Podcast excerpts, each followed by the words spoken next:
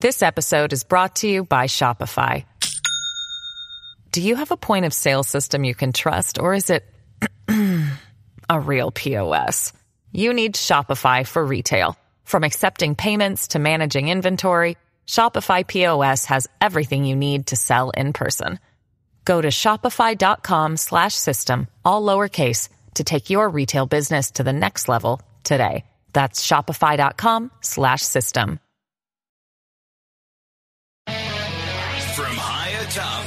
News headquarters in New York City, always seeking solutions, never sowing division. It's Brian Kilmeade.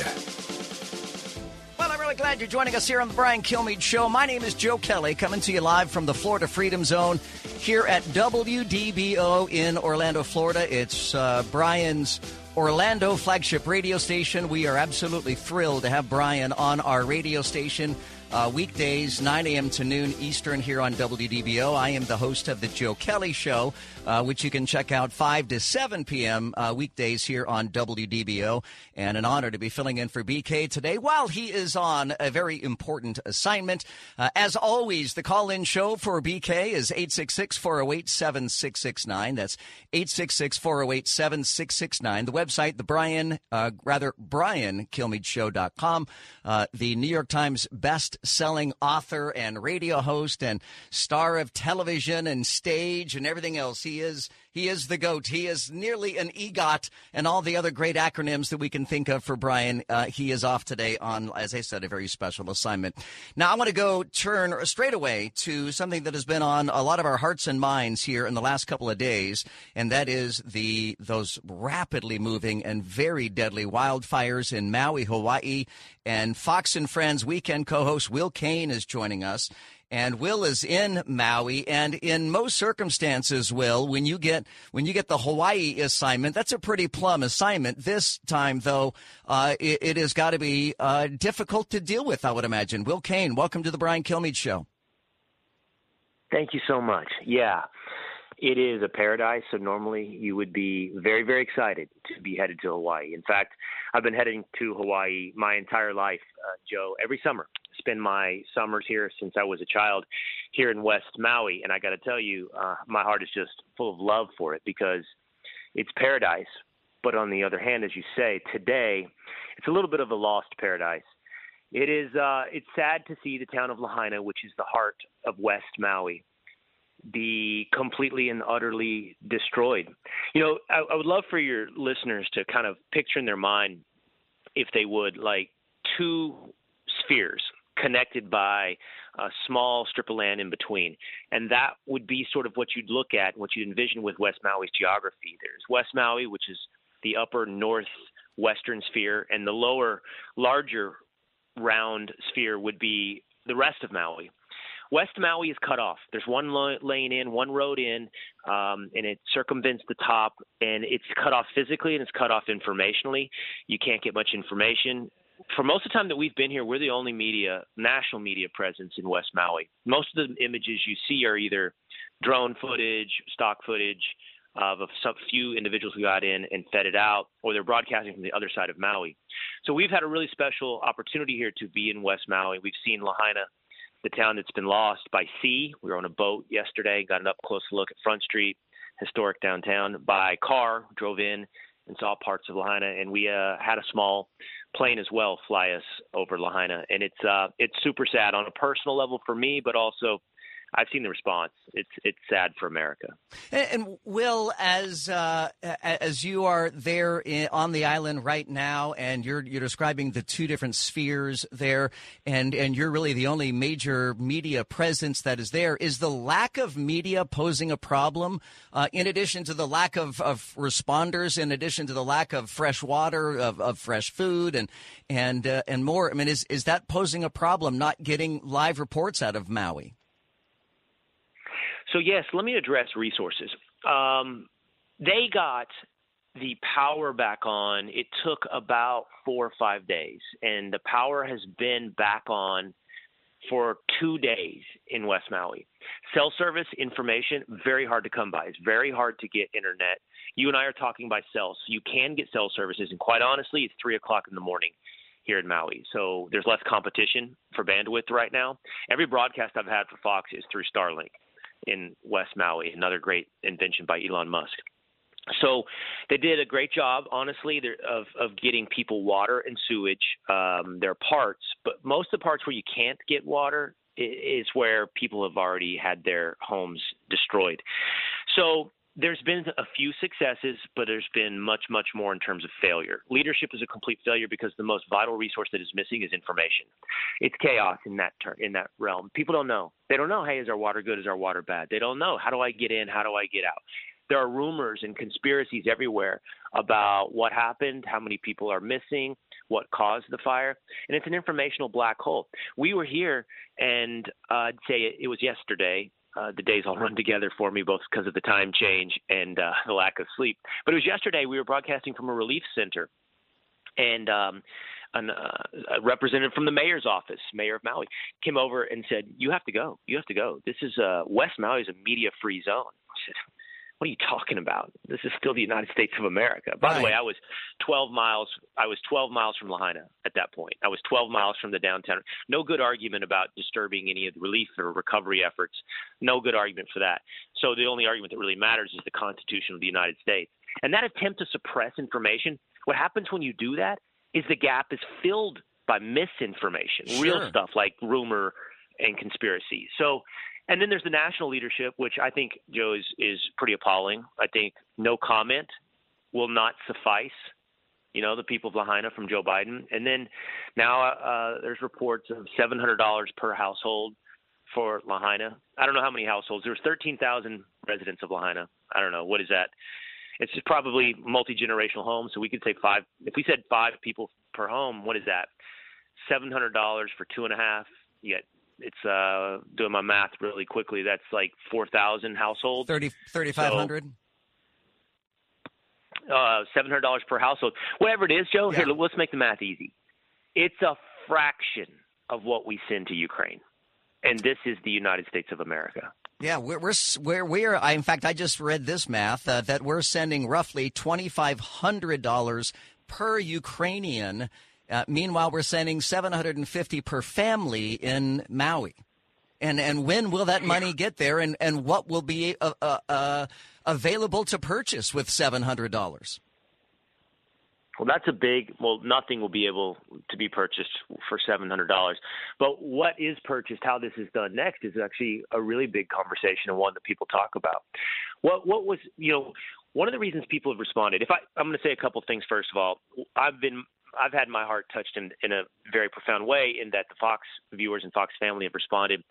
Having such deep connections here, friends and family of mine have put together a GoFundMe. It's GoFundMe to help the people of Maui. You can find it at helpmauinow.com as well. And they have raised for us, the viewers of Fox, over $1.3 million that I will help oversee guarantees goes to people who lived in Lahaina. But let me just, I want to put this into context. People have given because it, uh, many people have come here. They've, they've honeymooned here, they've vacationed here, and it's so special and it, it retains this place of beautiful memory in each and every one of their lives. But a lot of the tourist stuff has survived. We lost Front Street. We lost historic Front Street. We lost history that goes back 200 years. Uh, missions, churches, of course, bars and restaurants uh, buildings dating back to the 1800s. The banyan tree they're trying to save, it's the largest banyan tree in America, commemorates the Christian missionaries who came to this island. That's been lost. But what also has, like, what's really been lost are those lives and the homes of local people. Local people lived in Lahaina, not tourists, not hotels. They supported this entire side of the island. Hawaiians. And what is Hawaii without Hawaiians? There's a lot of concern about what happens next. Is it sold to developers? Does the government try to buy the land? You can't have this turn into Disneyland. You know, it's still going to be beautiful, so they're going to build something, but it can't just be Disneyland. It has to be Hawaii, and that means it has to be a place where Hawaiians can still come and rebuild their lives and their homes. We are talking to Will Cain. He's the Fox and Friends weekend co host. He is reporting from Maui, where it is 3 o'clock in the morning. We've heard reports, Will, of looting, and especially in the overnight hours. Uh, have you seen or heard of any kind of problems with regards to looting? Mostly fake news. I can't say it hasn't happened because I can't be everywhere all at once. But I will tell you this, like you said, it's three o'clock in the morning, and I've been all over West Maui at every hour of the night. I broadcast on Fox and Friends from uh, midnight to three. I've been doing hits after that on America's Newsroom and others until about four or five in the morning every morning, and we are up and down this entire coastline uh, and I've never seen any of these bandits or looting or robberies that people are talking about. I haven't seen any of that. Again, I can't say it's never happened, but I have never seen hint or anyone tell me about it happening either. And I did see the police chief of Maui say most of that is fake news. Well, I'm reminded of Puerto Rico, uh, you know, an island, uh, an island closer here to Florida. And after Hurricane Maria hit, there were a lot of logistical problems just getting to the island and getting ships to the island of Puerto Rico. Does are there similar logistics issues when it comes to the island of Maui? Absolutely. I'm glad you asked me that. So, you know, I saw a guy post this on Instagram, local guy talking about it was it's been a while, but there's a huge hurricane that hit Kauai, another island in the Hawaiian island chains, and the response from the federal government and everybody and how they got there so quickly is in stark contrast to what you've seen here in Maui. Now, part of that is logistics. It is hard to get here. It really it, it, because again, it's it's really one road. Um, so that is a difficulty. But I don't think it fully forgives the response from government. I don't think it does because let me tell you what I've seen since I've been here. I've seen civilians, I've seen community be the major response. I met two 29 year old women who have five kids between them. One of them has a seven month old, and they have they have a civilian airlift going from the other side of the island to this side of the island, bringing supplies. I know they're running boats from Molokai, a really remote um, uh, rural island. They're bringing boats over to bring gasoline and supplies to civilian boat ramps. I, I have a friend who owns a boat. He was making runs to the other side of the island to pick up supplies to bring back to the people. And so it's logistically hard. That doesn't forgive the federal government and the government response, but it should fill your heart with inspiration the way that Americans and community have responded.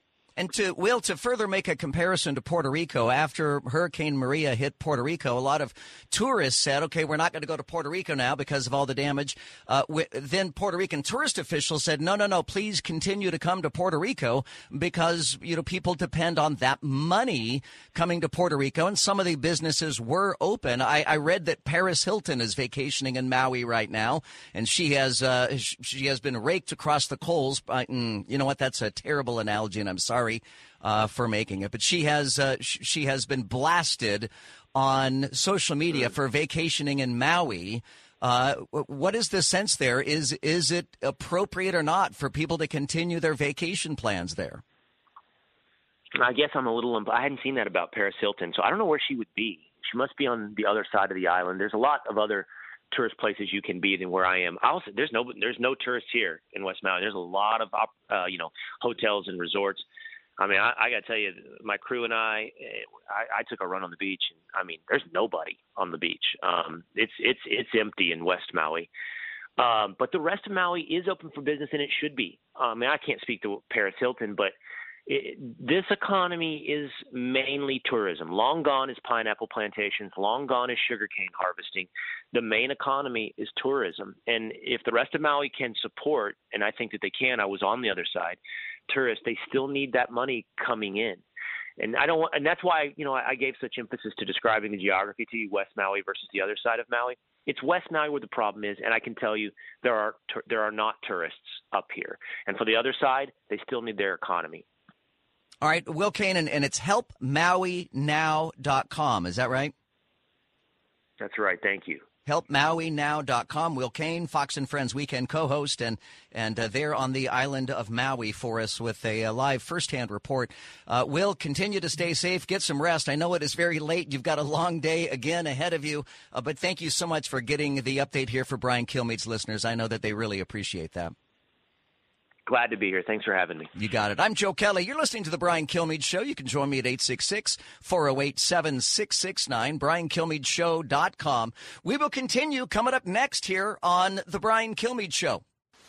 Coming to you on a need to know basis because, man, do you need to know. It's Brian Kilmeade. This episode is brought to you by Shopify. Do you have a point of sale system you can trust, or is it a real POS. You need Shopify for retail. From accepting payments to managing inventory, Shopify POS has everything you need to sell in person. Go to shopify.com slash system, all lowercase, to take your retail business to the next level today. That's shopify.com slash system. Out of the gates and ready to go. Hey, it's Hutton Withrow. Hot Mike is here on the Outkick Network. We've got your afternoon covered with the latest sports discussion, and it's available wherever you find your audio. Daily analysis and news. He is hot. I am Mike. Actually, my name is Chad. His name is Jonathan, but you get the picture. We're going to bring it every single day. Whatever you want to call us, we'll respond to. We just want you to respond to what we're dishing out every day. And while you're here, we hope you subscribe to the podcast, like, subscribe, and share.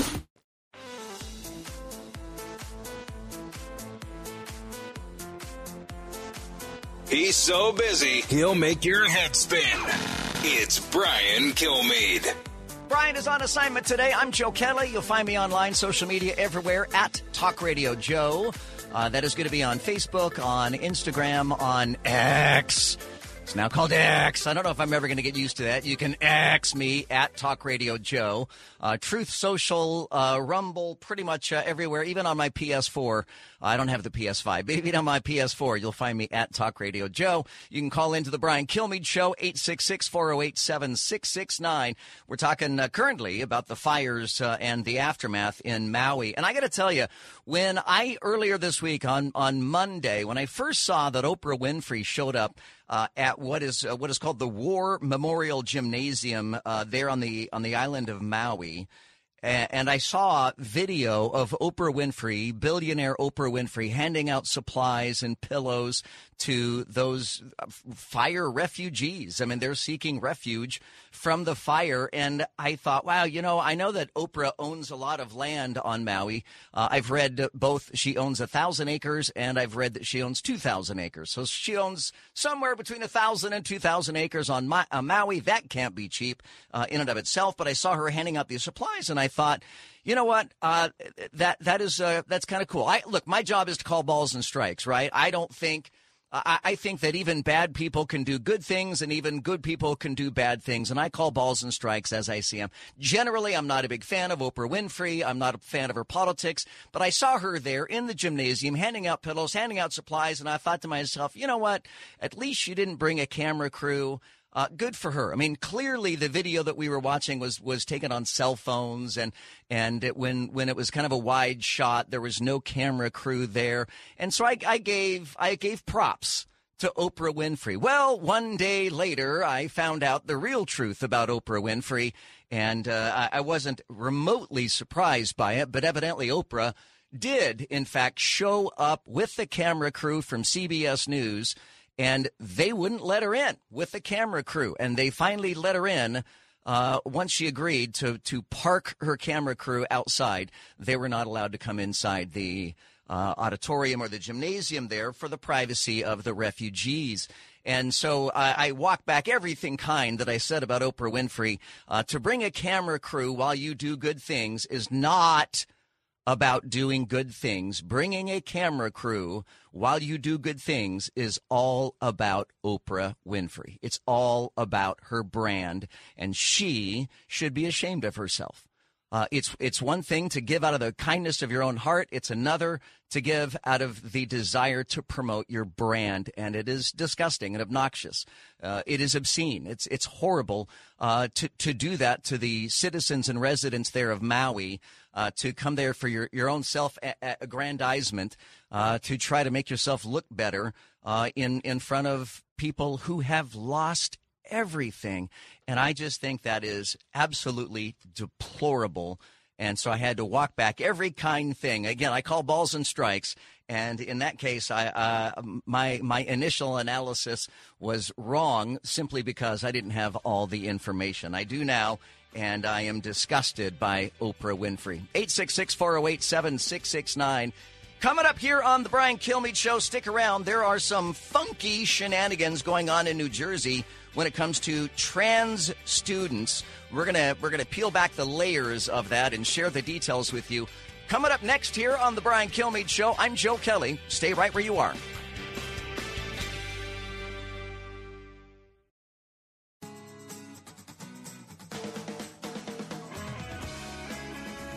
Information you want, truth you demand. This is the Brian Kilmeade Show.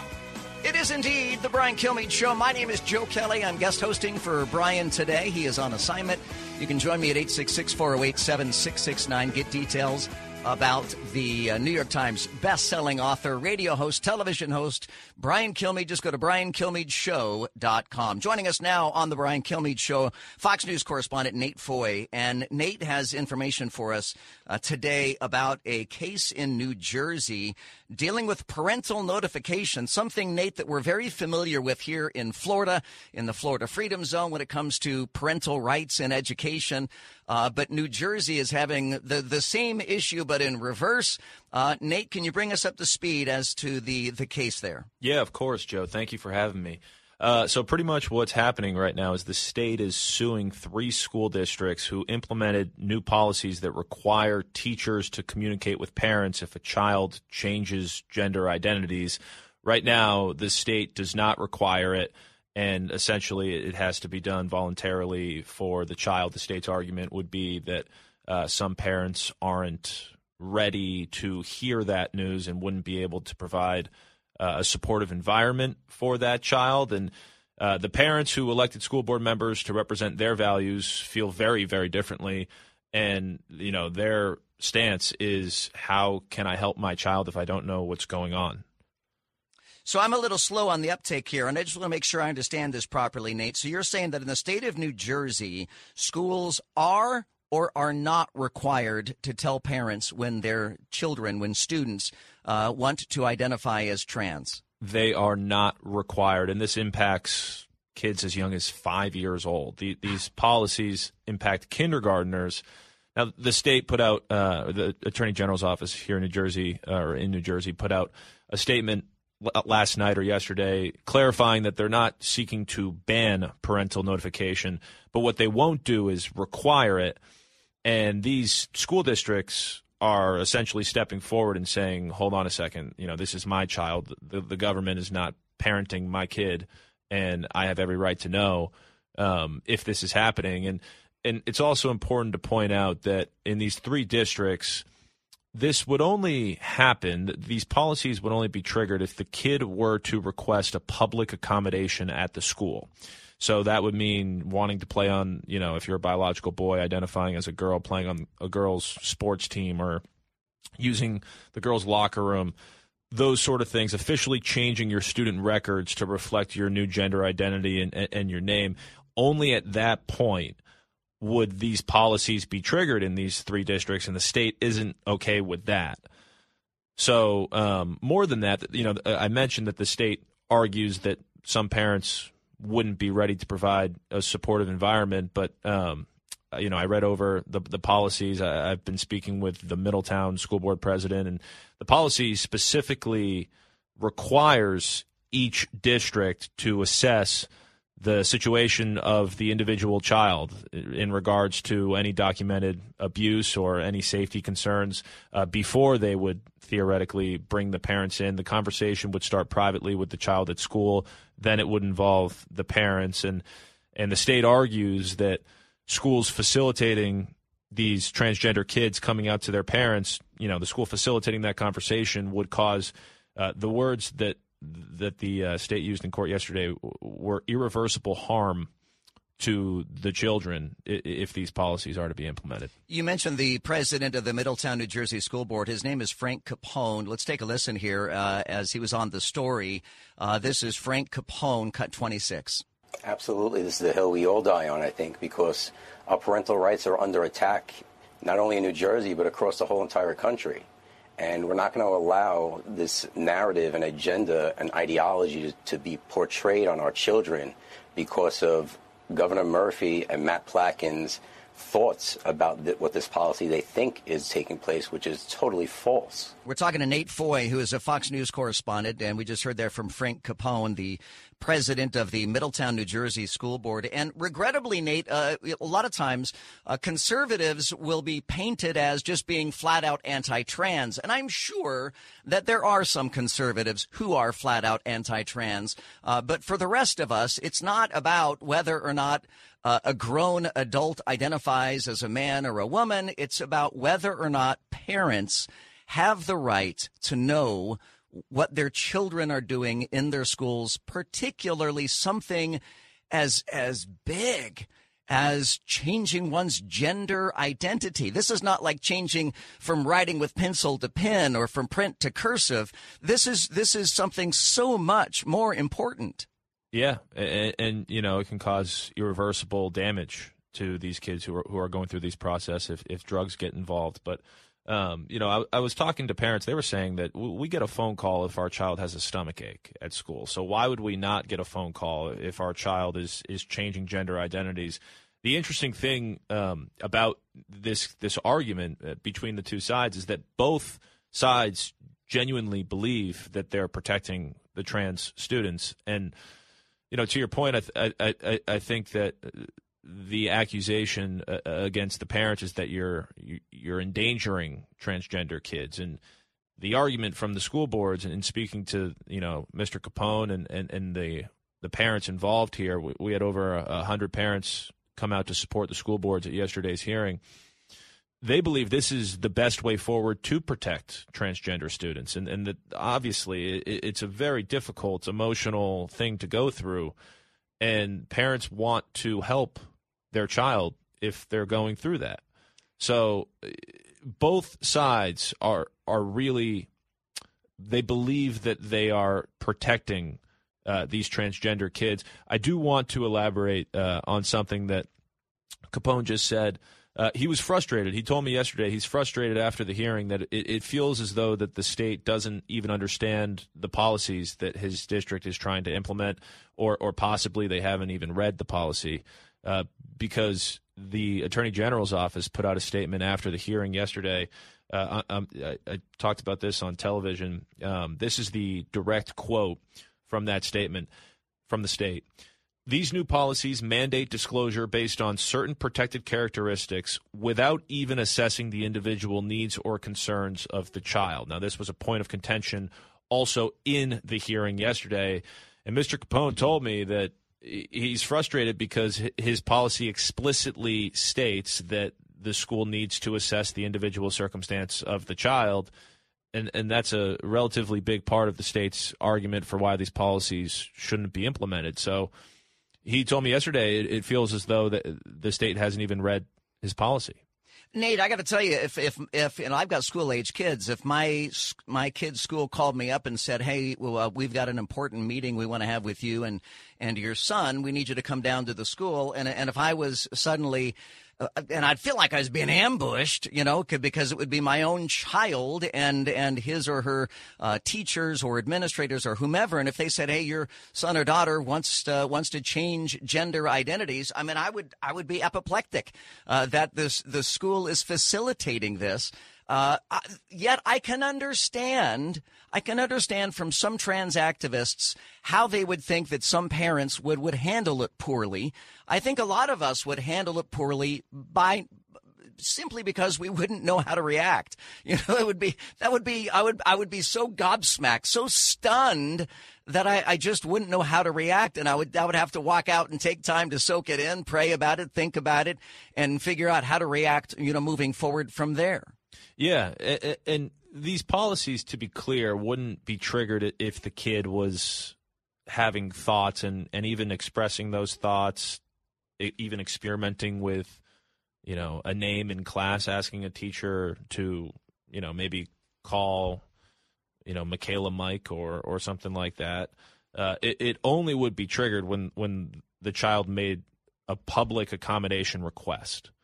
So theoretically, it's difficult to imagine a circumstance where a child would get to that point and and the parent really wouldn't know what was going on. If if the parent had no clue, um, and and the child was at a point of making a public request, then you know there, there's probably some issues there in the relationship uh, already. But um, either way, parents are concerned that this could escalate quickly, that you know their child could make a, a pretty abrupt decision w- w- without any advance warning or or signs that they could have picked up on, and they just want to ensure, sort of as a backstop, that the teachers are actually on their side, and and that if a child is going through this difficult process, that everyone's working together. And you know, one one parent yesterday told me it feels like schools are are keeping their kids' deepest, darkest secrets. And, right. And and that doesn't feel right to them. You know, we, we've seen recent studies indicate that the number of students who identify as trans uh, has absolutely skyrocketed in the last five years or so. Uh, which which speaks to uh, it being a social contagion uh, that that some kids uh, and, and, I think a lot of kids probably go through periods of their life where they're confused about sex and confused about sexual identity. And I, I mean that that part in and of itself I think makes sense. Uh, but as more and more people come out as trans, is there any discussion about it being a social contagion and and not real feelings that these kids have? Well, that's that's certainly a concern from parents, not only here in New Jersey in these three districts, but across the entire country. That you know, every kid goes through a, difficult time as you're learning who you are and, and your body's changing, and with the amount of of children who are now identifying as transgender you know, there's an argument that theoretically it could provide a sense of belonging. You know, if you come out as transgender, there's a community that is is ready to welcome you, and and for a lost child, that could be attractive. So. Um, that that's why many parents want to make sure that, that no irreversible changes are made, um, and that they can work through this challenge, and, and whether or not the child eventually wants to go through with it, that's something that they want to work out uh, with the child rather than being left out of the process. But um, you know, th- this policy is is just sort of part of what's happening here in in the state of New Jersey in regards to gender identity. Just two weeks ago, uh, a vote w- w- was passed for a new regulation in New Jersey where where children will be divided for their sex education courses by their gender identity rather than their biological sex. So that wow. means that you know a, a biological boy who identifies as a girl could take girl sex ed courses and you know I spoke this morning we we just played it on Fox News channel uh, and it will be playing throughout the day of you know I, I, spoke this morning with the vice president of the New Jersey Board of Education and he was saying it's already an extremely delicate and sensitive subject for just you know put yourself in the position of, of, of a girl learning in a sex ed class. It's it's an awkward subject um, for them to learn about, and the idea that biological boys uh, could be in that class with them, learning about you know sex from the female perspective is is something that a lot of parents that I spoke with throughout yesterday's hearing also, even though it's not the specific concern that, that brought everyone to court yesterday, it's another similar adjacent topic that, that parents are really upset about. Nate, you know how the brain works. We we remember the extraordinary, but our brain tends to forget the ordinary. And uh, you, you, mentioned sex ed in school. I mean, I still remember the awkwardness of sex ed when I was in school, and that was back when we really only had two genders uh, popularly, and and it was all boys in my class. And I still remember the awkwardness of of the sex ed class. I can only imagine how awkward it gets when you start bringing in other uh, people who identify as other genders. Last question for you, Nate Foy. Fox News correspondent. What is the next step here? What are we waiting for when it comes to this New Jersey judge and, and making a decision on this? So the judge yesterday, the Superior Court Judge David Bauman said a decision would be coming shortly. That that was the word that he used uh, on an injunction being sought by the state to block these policies from taking effect. So uh, you know, the judge did not exactly explain what he meant by shortly. Sure. I, I, was told by some lawyers involved in the case and Mr. Capone, the Middletown School Board president, that they're expecting a decision to be made by the end of the week. Uh, it, it, could happen any second. So, so all day I'm, I'm checking to see if a ruling has come down.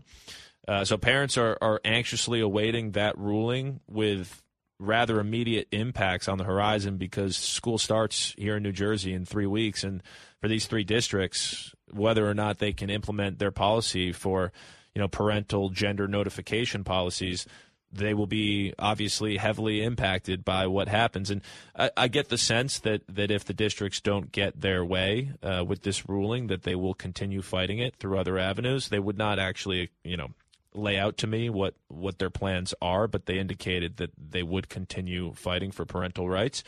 So we'll see what comes down with this ruling, and, and, and you know once it happens, it will it will be live on the channel, and then uh, I'll, I'll be talking to all the parents and, and school board presidents that I can, and, and reaching out to the state as well, and, and and getting their updated reaction to the judge's ruling whenever it comes down.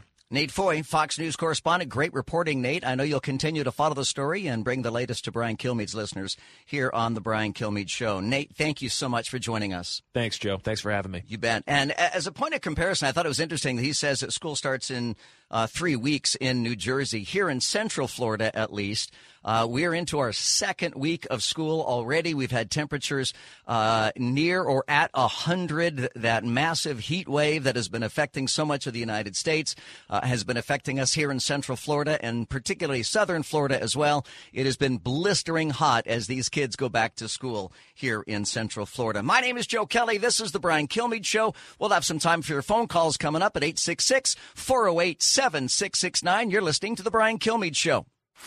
Giving you everything you need to know. You're with Brian Kilmeade.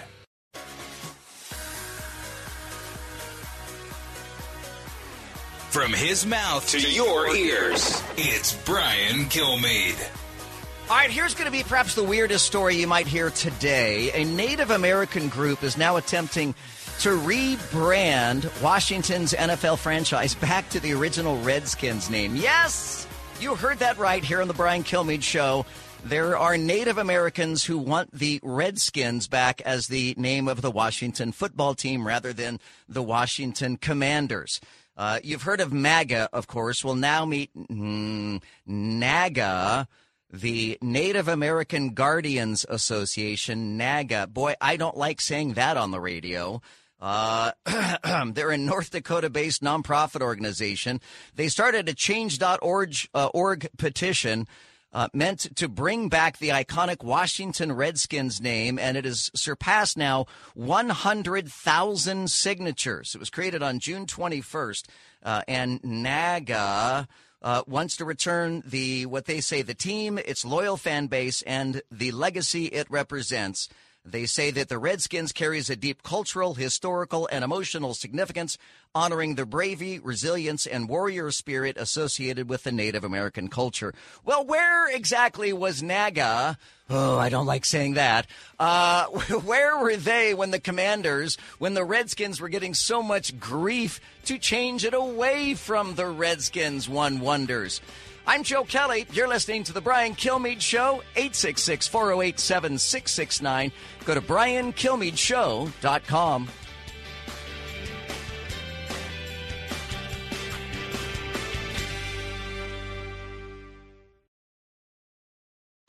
From the Fox News radio studios in Midtown Manhattan, it's the fastest growing radio talk show. Brian Kilmeade. Hey, I'm so glad you're joining us here on the Brian Kilmeade Show. My name is Joe Kelly, in for Brian today. Brian is on assignment. He'll be back here tomorrow. You can join me at 866 408 7669. You get details about Brian Kilmeade, uh, about his uh, New York Times best-selling books, about his radio show, about his uh, his television show on Fox News. Go to briankilmeadeshow.com. If you're looking for me, it's at Talk Radio Joe, coming to you here from the Florida Freedom Zone, from Brian's flagship radio station in Central Florida, WDBO, uh, where right now, at this very moment, I am about 15 minutes away from the gates uh, to get into uh, what was once non-controversial Magic Kingdom. That's about 15 minutes drive from where I am right now. Uh, to get to SeaWorld, it's about 11 minutes from where I am right now. Universal Orlando Resort is about a 12 minute drive from where I am right now. If I wanted to get to the Kennedy Space Center, that's about an hour drive from, from right here in the Orlando area. We've got all kinds of exciting things here. I will tell you, Uh, it has been hot. It is, and most of the rest of the country knows this full well. But it has been brutally hot here in Central Florida uh, for the last month or so, and it will stay hot uh, until we get into probably October. It, it is really, really warm. So just be mindful if you're planning a vacation here to Central Florida. Uh, nonetheless, we would be glad to have you. It is a it's a wonderful place to be and it's a great place to raise a family, great place to grow up, and it's certainly a great place to be on the radio. Uh, I host the Joe Kelly Show weekday afternoons, 5 to 7 p.m. here on WDBO. I'm very excited to have joining us now Fox News legal and political analyst Greg Jarrett is joining us. And Greg, a lot of people have been asking me questions about the, the latest of the Trump indictment, and to which I always respond to people, look, I'm not a lawyer, but uh, uh there are people who are much more uh, well versed at, at this material than I am. And Greg, you are definitely one of those people. Give us uh, your the, the latest on the Fulton County indictments against Donald Trump, and, and we'll kind of expand from there. Well, Joe, good to be with you. Uh, you know, this is less of a legitimate legal indictment and more of a political denunciation of Donald Trump. I mean, the DA claims in this indictment that you know, every Trump social media post, public comment, speech, message, telephone call were all part of this grand criminal conspiracy. Uh, you know, for example, Fani Willis insists that when Trump urged his supporters to watch a hearing on TV or sign petitions or verify signatures or solicit phone numbers, he was committing, and this is a quote, overt acts in furtherance of a conspiracy. He's got more than a hundred of these overt conspiracy acts. Uh, the absurdity of that, Joe, should be self evident to any honest person. Uh, but she also claims that everything Trump said was false. Well, even if you accept that, so what? I mean, the U.S. Supreme Court has said that false claims are protected lawful speech under the First Amendment. Uh, you know, this is, I think, a partisan DA determined to ignore the high court and criminalize speech. And in the process, you know, she's making it a crime to challenge election results. That's not criminal. The law allows it. This is a dangerous weaponization of the legal system against political opponents and a full frontal assault on the rule of law. And yet, it is going to suck up a lot of the atmosphere, a lot of the oxygen, and certainly a lot of the dollars uh, of Donald Trump's reelection campaign. Yeah, that's what they want. I mean, you know, I think that they realize that if they gain a conviction in Fulton County, um, and you know, which is dominated by Democrats who who hate Trump, they know it's not going to stand up on appeal, uh, but they don't care.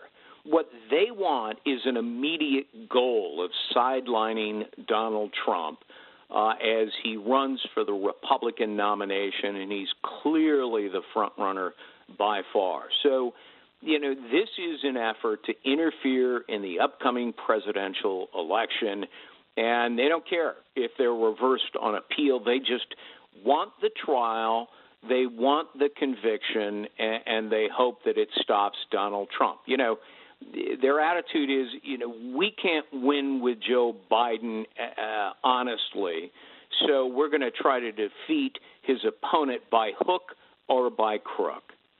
And it seems as if, Greg, that with, with each new indictment that comes out, uh, the the Democrats get the reverse effect that they seemingly are aiming for, and that is to tear down Donald Trump, but he seems to be bolstered by each new indictment.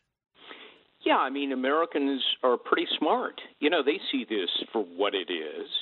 Um, it, this is not an effort uh, to prosecute serious crimes, but but rather, you know, to to stop Trump, to take uh, the choice away from voters across America. And they, you know, look, they watched as Hillary Clinton uh, clearly violated the law in her email scandal and obstructed justice. They saw, you know, her invent and finance the Russia collusion hoax. They watch as James Comey and others at the FBI lied to the FISA court, lied to Congress, lied to the American public about it all, and got away with it.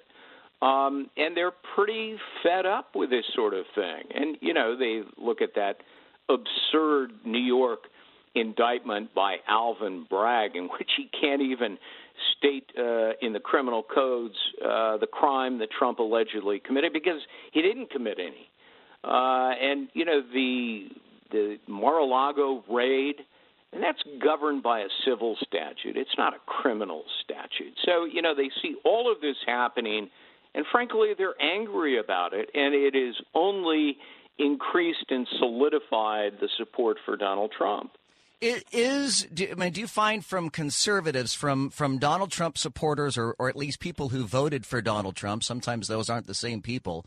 Uh, but for people who voted for Donald Trump, is it more about outrage that Donald Trump has been charged with all of these uh, issues that are are arguably not criminal, or is it about having that two tier justice system, as you just described, that Hillary Clinton gets a pass, so many other people get a pass, seemingly on the left, while Donald Trump is having everything thrown at him. I heard somebody refer to it as like a Jackson Pollock painting. They're just throwing throwing everything at the canvas to see what sticks. Yeah, I mean, I you know, I think they're increasingly seeing Donald Trump not as a villain, but as a victim, and you know, people who might not have been inclined to support him uh, have now become so incensed at what they see that they've decided, you know, I, I don't care. The Biden administration, Merrick Garland, Department of Justice, FBI, CIA, I mean, they've all gone rogue. And they're not just going after Trump, they're going after Republicans, and they're fighting back. You know, it, it's not a crime for somebody to say that an election was stolen. Hillary Clinton did it. She still does and so did Stacey Abrams in Georgia, who still thinks she's somehow the governor of that state. Nor is it criminal to challenge the result, as Democrats did in three prior elections. You know, the question here in this Fulton County indictment is whether the steps taken were illegal. Even if a candidate thinks he or she uh, lost, so what? They're still entitled under the law to challenge the result. That's not fraud. It's not a racketeering criminal enterprise. In Georgia and elsewhere, you know, Trump and his lawyers complained in court filings about ballot irregularities, faulty machines, violation of laws, uh, valid votes not counted, invalid votes that were counted. Now, in the end, those challenges failed. But they're still entitled to make them. Is that somehow Racketeering? Absolutely not. Exercising your legal rights to challenge the integrity of voting systems is perfectly lawful. Democrats do it all the time, and that's okay. But if Donald Trump does it, oh, that's a crime. Well, I find myself, we're talking to Greg Jarrett, legal and political analyst for Fox News, author of Trial of the Century. And Greg, I, I find myself being one of those conservatives that you just described, and that is, look, I voted for Donald Trump twice uh, in both general elections. I had pretty much set myself that I wasn't going to vote for Donald Trump again uh, moving forward. I, I, you know, being a Florida guy, I'm kind of looking at uh, Ron DeSantis, but boy, he's really flaming out uh, and and failing to launch uh, his presidential candidacy. So I don't know where that's going. And at this point, as I see the Democrats throwing more and more and more at Donald Trump, uh, I'm at the point now where I'm like, all right, fine, fine. Let's get Donald Trump back in there because this is ridiculous. Uh, what what the Democrats keep doing to Donald Trump, rather than just trying to beat him at the ballot box. They're trying to throw every single possible thing they can at him. Yeah. Now, now, Greg, if, if you were the Trump campaign, of course, you're going to be juggling legal issues and campaign issues. But are there, out of the nine, and by my math, 91 counts, four jurisdictions, are there any of those counts in the, any of those jurisdictions that would concern you if you were on that campaign? What concerns me are not the legitimacy of the charges, but rather the unfair venues where, uh, you know, three of these cases are being tried in Fulton County, in Washington, D.C., um, and in New York. Uh, a guy like Donald Trump in a highly politicized, politically charged case cannot get a fair trial. He can certainly win upon conviction uh, in the courts of appeals in the Supreme Court That's what concerns me the most. And, you know, for example, in Georgia, I mean, this tactic, Joe, bringing racketeering charges is an egregious abuse of the statute.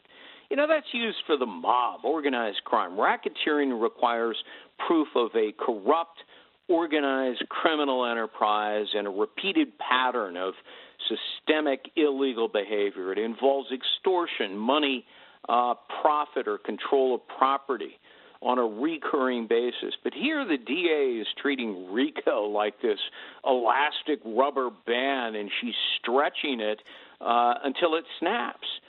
Uh, the chilling effect on all of this is severe. In the future, are losing candidates going to fear criminal prosecution if they file election protests? So, beyond doing damage to Trump's campaign, they're doing damage to our system of justice. And Greg Jarrett, help us understand the timeline here for uh, the court cases. Uh, the, the, desired timeline for the court cases uh, juxtaposed with the timeline of the campaign. I mean, there's going to be a lot of scheduling problems for Donald Trump moving forward. Oh, absolutely. Uh, and that was by design. This is exactly what two of the local prosecutors, as well as the federal special counsel Jack Smith, wanted. This is how they calculated it. It's by design. Uh, I mean, think about it. You know, for Jack Smith's January 6 indictment, uh, Fani Willis's uh, most recent fourth indictment, uh, two and a half years after the events of January 6th, and they suddenly bring it, especially at a point in time where uh, you know the incriminating evidence against Joe and Hunter Biden uh, seems to have reached a crescendo and probably will only get worse. So they wanted to time these indictments so that uh, the trials would take place during a stretch in which uh, Trump is supposed to be, uh, you know, campaigning in the primary uh, primary states, beginning, you know, in Iowa uh, the Iowa caucus, and then the other primaries to follow. They want to sideline him in a courtroom so that he cannot get out and campaign. Uh, Ty Cobb, who is the former White House counsel, appeared on CNN. Uh, cut four.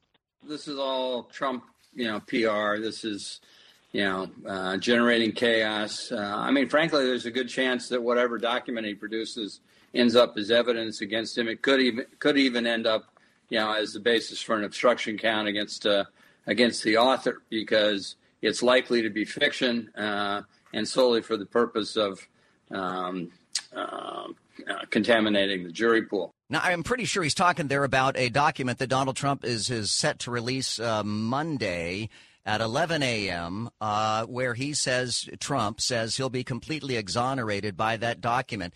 Any idea what that could be?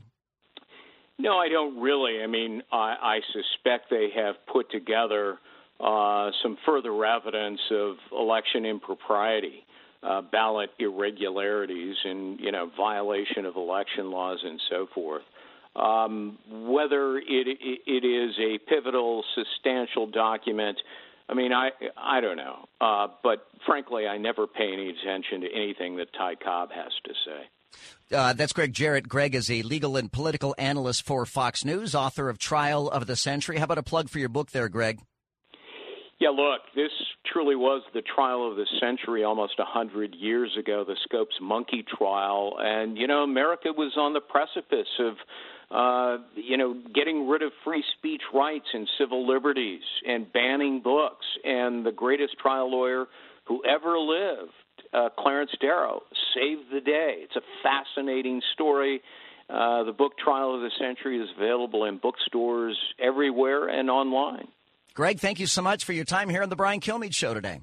Hey, Joe, always good talking to you. Thanks for having me. Thanks, buddy. That's Greg Jarrett, legal and political analyst for Fox News. I'm Joe Kelly, in for Brian Kilmeade. We'll get to some of your phone calls here in the next segment. You can join us now at 866 408 7669. You can follow me online at Talk Radio Joe. You're listening to The Brian Kilmeade Show. Diving deep into today's top stories, it's Brian Kilmeade. A talk show that's real. This is the Brian Kilmeade Show. Hmm. Warren Zevon gets my blood going here this morning. I'm Joe Kelly in for Brian Kilmeade. 866-408-7669. Let's go to Canton, Ohio. Jim is on the Brian Kilmeade Show with Joe Kelly. Hi, Jim. How are you? Hey, Joe. I'm doing well. How about you? Excellent. Thank you. Great. Hey, I'm calling just because I, we're looking. My wife and I were talking about the situation in Maui, and it hit me. I'm kind of bewildered. I just don't understand why they're having so many problems getting things going there with the U.S. Navy at Pearl Harbor right around the corner. They could drop in Seabees, they could drop in military police, they could drop in supplies. They have landing craft that could bring in construction equipment. I'm well, you know, they, they can't go anywhere, Jim, as you all know, without the order of our commander in chief. Well, if our commander in chief won't call for it, I would sure hope that President Trump would start calling for it. I don't know that President Trump has that authority anymore, other than just the the uh, bully pulpit, uh, which he loves. Uh, but I don't think uh, I don't think Trump has that ability anymore. And it's a good point, Jim. You make a very good point there that Pearl Harbor is so close. Not to mention that that Hawaii probably has more helicopters uh, on their island per capita than any other state in in the uh, the continental United States. Uh, they've got so many helicopters there for tourism. I would think that they would be able to, to drop in all kinds of uh, aid and supplies there. But certainly uh, with the military capacity there at Pearl Harbor, Jim, I think you're spot on. Uh, that that that is a wasted opportunity there for response for those poor victims there. Well, I'm just thinking of you know even things like the landing craft that they have, where the yeah. back end opens and equipment can just roll off right yeah. onto the land. I mean, if, not, if nothing else, that's housing. yeah, that is a great training exercise for the, for the Navy, and it's a great way to utilize uh, the resources that we have. Jim, I'm so glad you called. Thank you for listening to the Brian Kilmeade Show. My name is Joe Kelly. Coming up, we're going to be talking about the the Blind Side and Michael Oher and the new uh, dirt that has been dug up about that. We'll get into that coming up next. Stay with us on the Brian Kilmeade Show.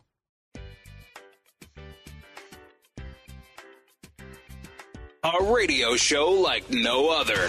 It's Brian Kilmeade. Hey, I'm Joe Kelly at Talk Radio Joe, filling in for Brian Kilmeade today. He is on assignment. He's going to be back with us tomorrow. You can join me at 866 408 7669. Coming up in a moment, we're going to talk to uh, Fox Business reporter Gerri Willis about the latest goings on with the movie The Blind Side. Michael Oher, former NFL player, and of course the family that may or may not have adopted him, the Tuohy family. So we'll get into that coming up in a minute. Uh, here in Orlando, which is where I broadcast from and, and make a home, uh, my twin sons, I've got twin 17 year old sons, uh, Black and Decker. And uh, one of them, Black, already has his driver's license. And Decker and I have been going out and driving, and, and we went out driving the night before last.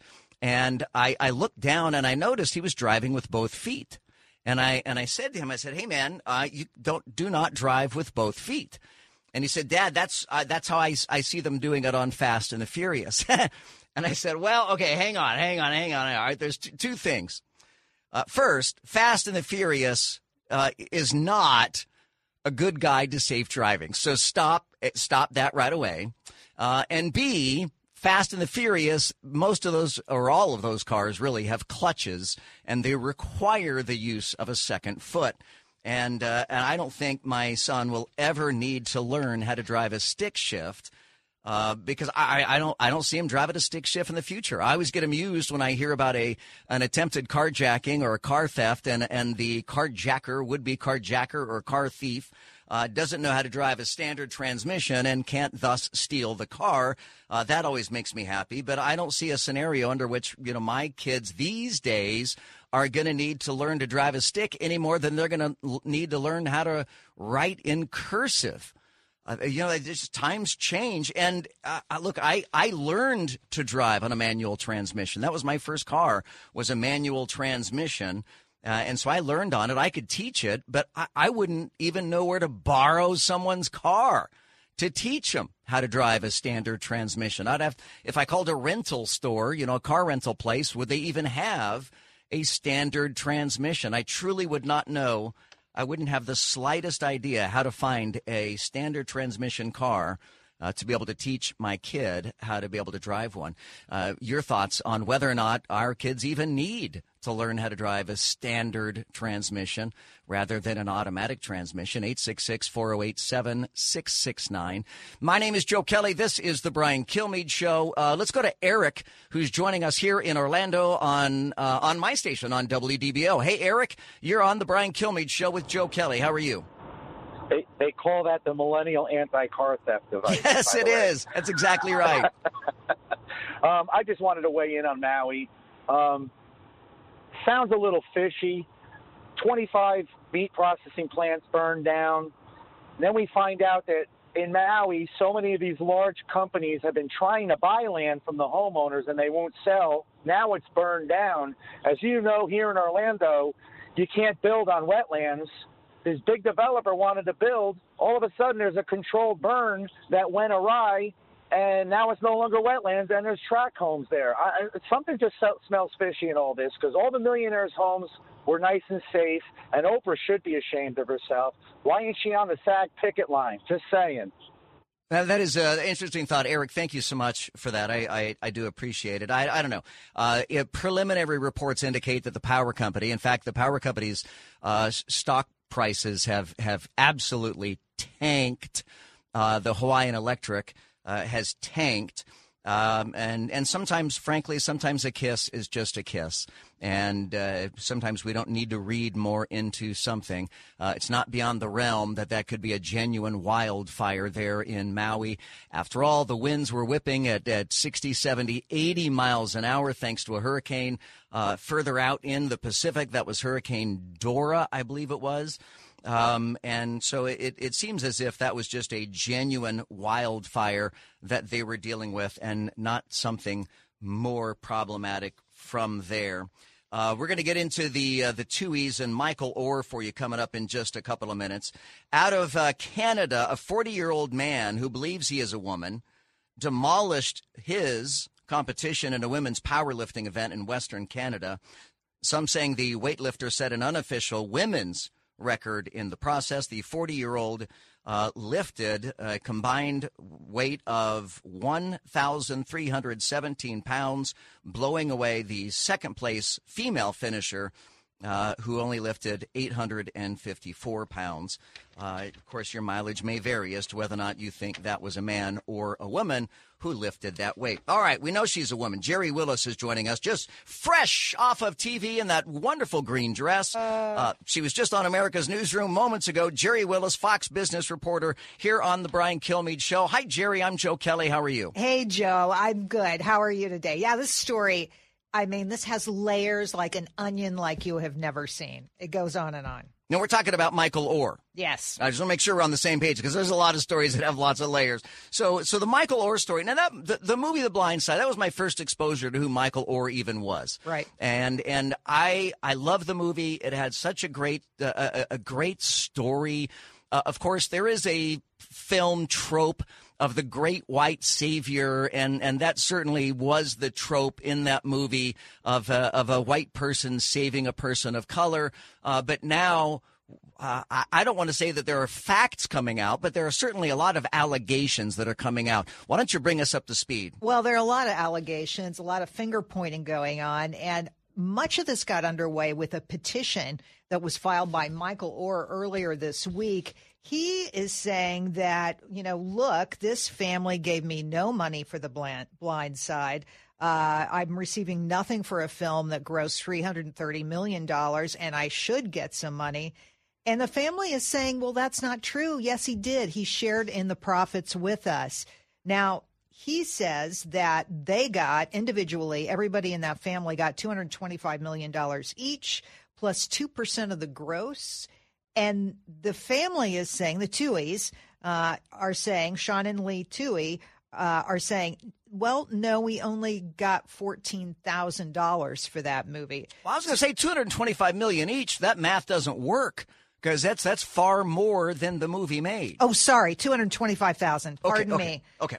Joe, apologies. Oh, that's so right. the right number is two hundred twenty-five thousand. I just Okay. added three zeros. You know. That's how that goes. Um, but let me tell you, there's all kinds of things popping up. Just today, for example, a red flag in a 2017 video from a reality TV show called Below Deck that surfaced. It shows uh, the father, um, uh, Sean Tuohy, talking about how he negotiated with Steven Spielberg and Harvey Weinstein for uh, rights to their names. Strange. He never mentions this in any conversations about this. And then they have pictures of the couple traveling all over the world, flying in a Cessna. I mean, like Richie Rich.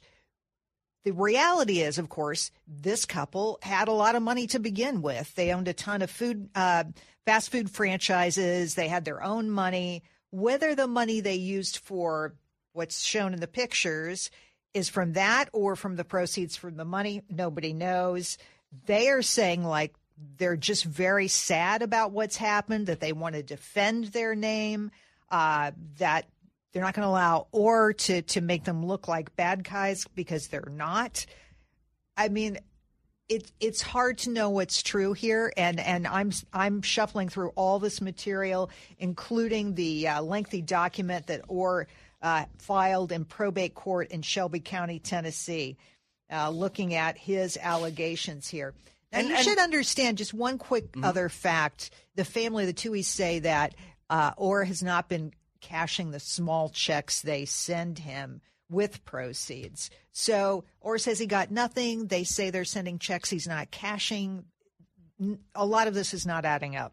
We're talking to Gerri Willis, Fox Business reporter, and Gerri, you know, we're hearing extortion now. Yeah. Uh, as the Tuohy family is is saying that in text message threads uh, that Michael Oher had had threatened them that he would go public with this information if they didn't pay him. So what's being said is that, that he threatened to plant plant a negative story about the family unless they paid him $15 million. The Tuohys are calling this a shakedown. And if this is in some kind of text message uh, where you can see it on a phone, uh, that's going to be very prob- problematic for Michael Oher. Now, the family, the Tuohys say that he's been complaining for a long time to them privately about what's going on and asking for more money while they believe they've lived up to their obligations. Now, you should know that so Oher was in a conservatorship. He wasn't adopted. A lot of people believed he had been adopted by the Tuohy family. Not true. He was in a conservatorship. And you're going to remember this because uh, remember Britney Spears was in a conservatorship and yeah. she blew that up two years ago. Her dad ran her money, ran every detail of her business life.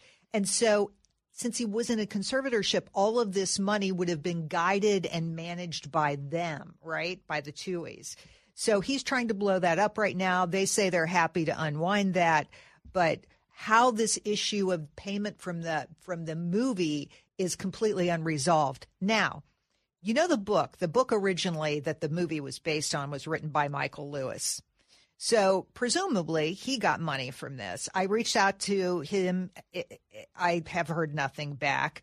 Uh, Warner Brothers released the movie. I reached out to them. I haven't heard back. Um, Sandra Bullock is being hounded on social media. I, people, I, I people can't are, believe that. Oh my God! People are saying she should give back her Oscar. That's insane. Uh, uh, that yes, I mean Really? This so, this isn't Milli Vanilli where the performers were committing the fraud. Uh, Sandra Bullock was not committing a fraud. Yeah. She was uh, doing what she was paid to do, and that is act the part, uh, probably without any idea of the underlying accusations that would come out years later. Well, you should know that the Blind Side uh, star who performed, uh, uh you know, the uh, um, played the Michael uh, Michael Oher part. Yes, his name is Quinton Aaron. Uh, he's defending her, saying that he was shocked by the lawsuit. I mean, clearly, this is you know they had no idea this was coming. Um, but everybody in a corporate position on this story is standing pat. Their mom, they're not saying anything, and this is all playing out in a Tennessee courtroom.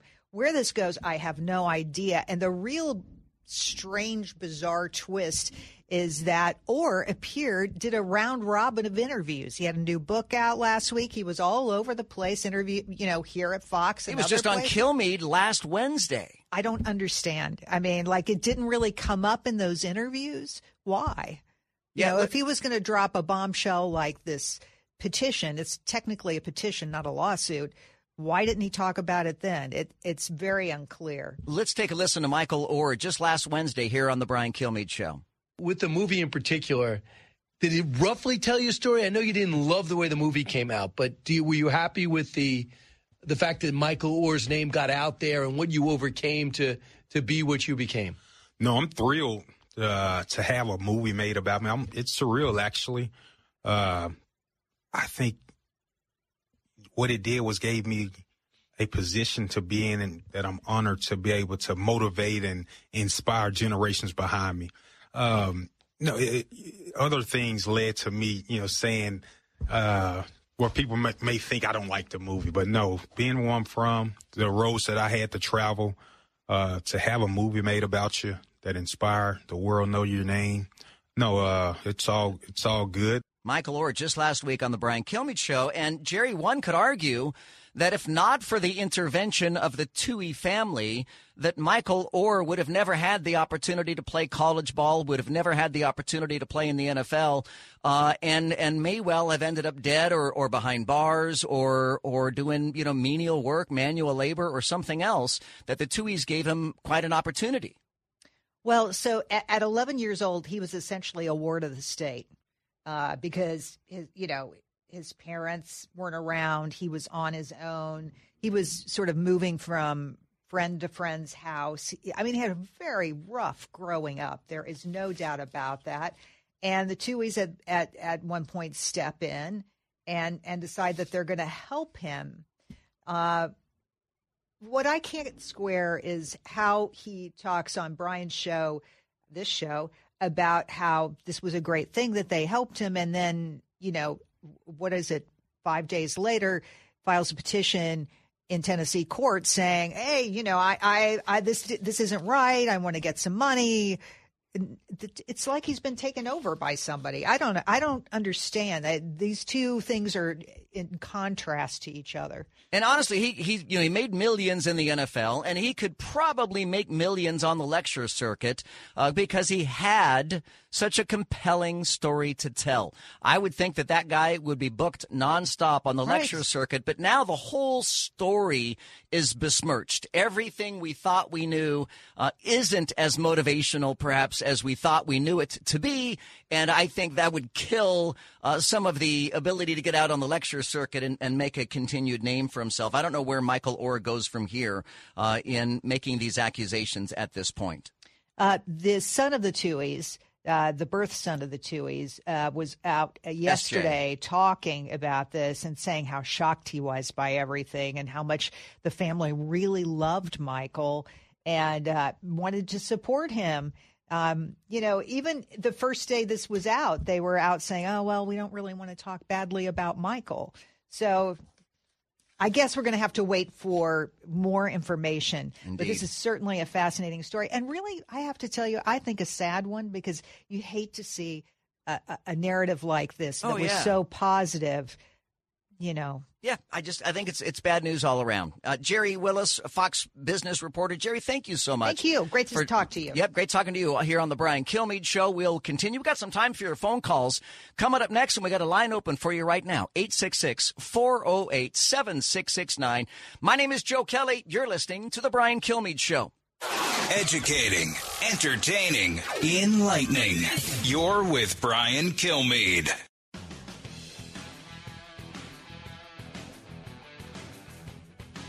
The more you listen, the more you'll know. It's Brian Kilmeade. My name is Joe Kelly at Talk Radio Joe, filling in for Brian Kilmeade today. BK is going to be back with us tomorrow.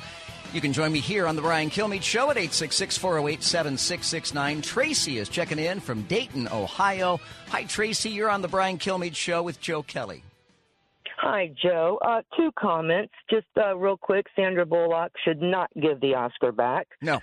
And regarding when Brian Kilmeade had asked uh, Michael Oher if he was happy with the movie, he he did stumble just a little bit when he answered his question. Um, he- even he at said- that moment, he said I no first. he had some things to say.